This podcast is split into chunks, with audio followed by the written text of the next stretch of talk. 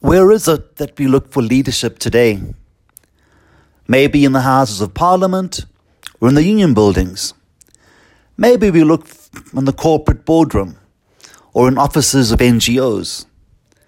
Maybe we even look for it in places like our Chancery or offices in the Vatican. We look for leadership in these places and many more. We want good leadership. But if we can't have good leadership, we will settle for bad. Today is the final Sunday of the church year.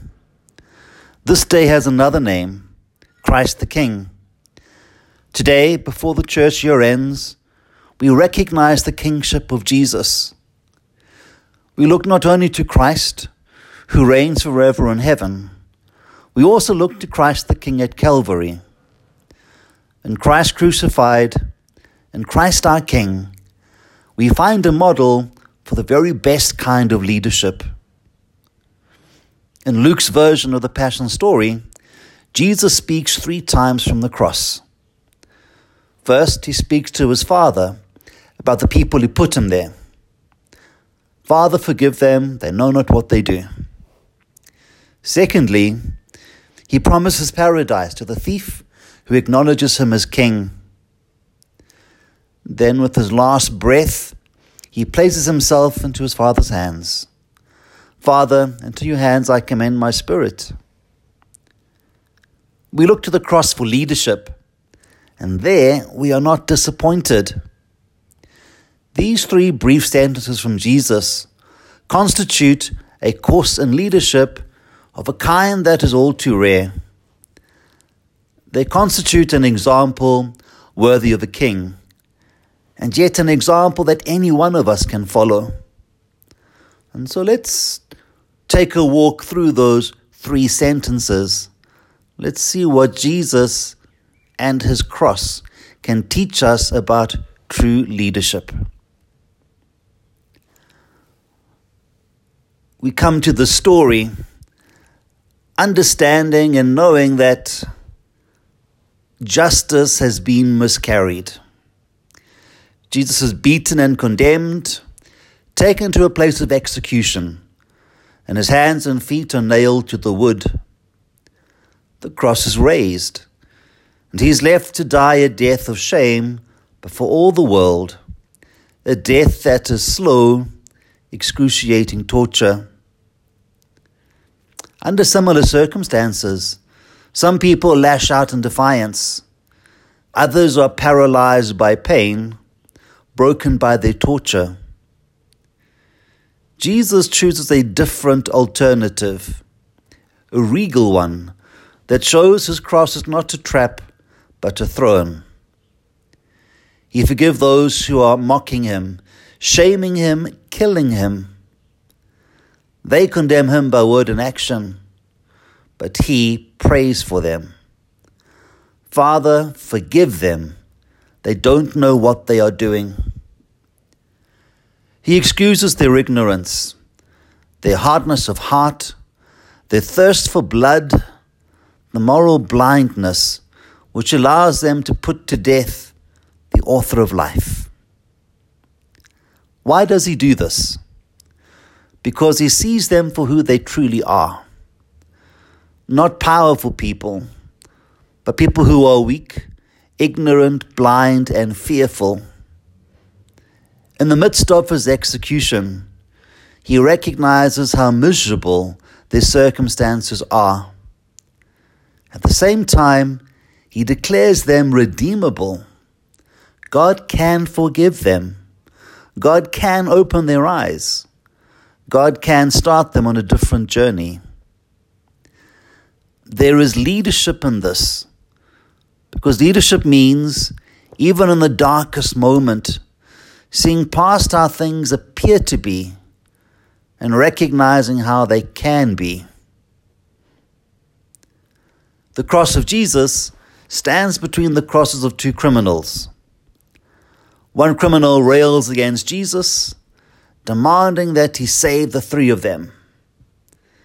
The other criminal rebukes the first recognizing that Jesus is innocent. This criminal, and tradition calls him Dismas, even sees his crucified neighbor as the king.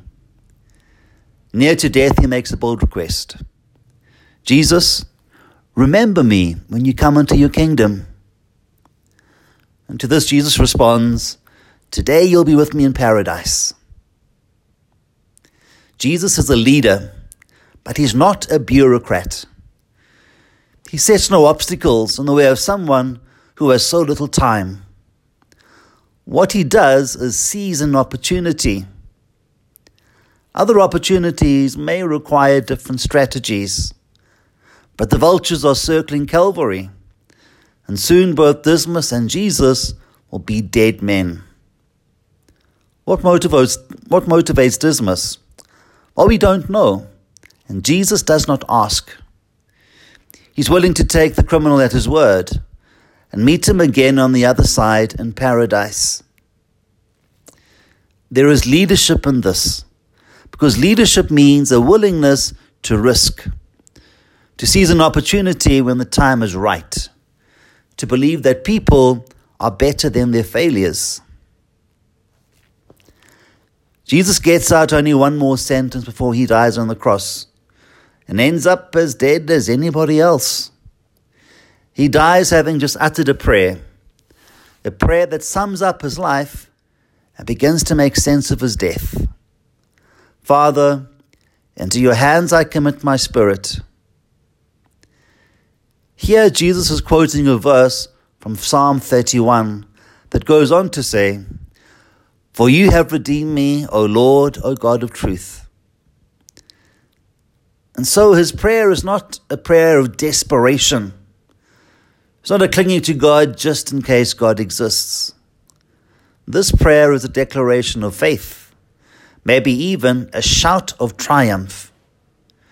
Jesus has done what he came to do, and now it's time for him to go home. The world of the Passion story is a world of cruelty and chaos. Dignity and life are priced very cheap.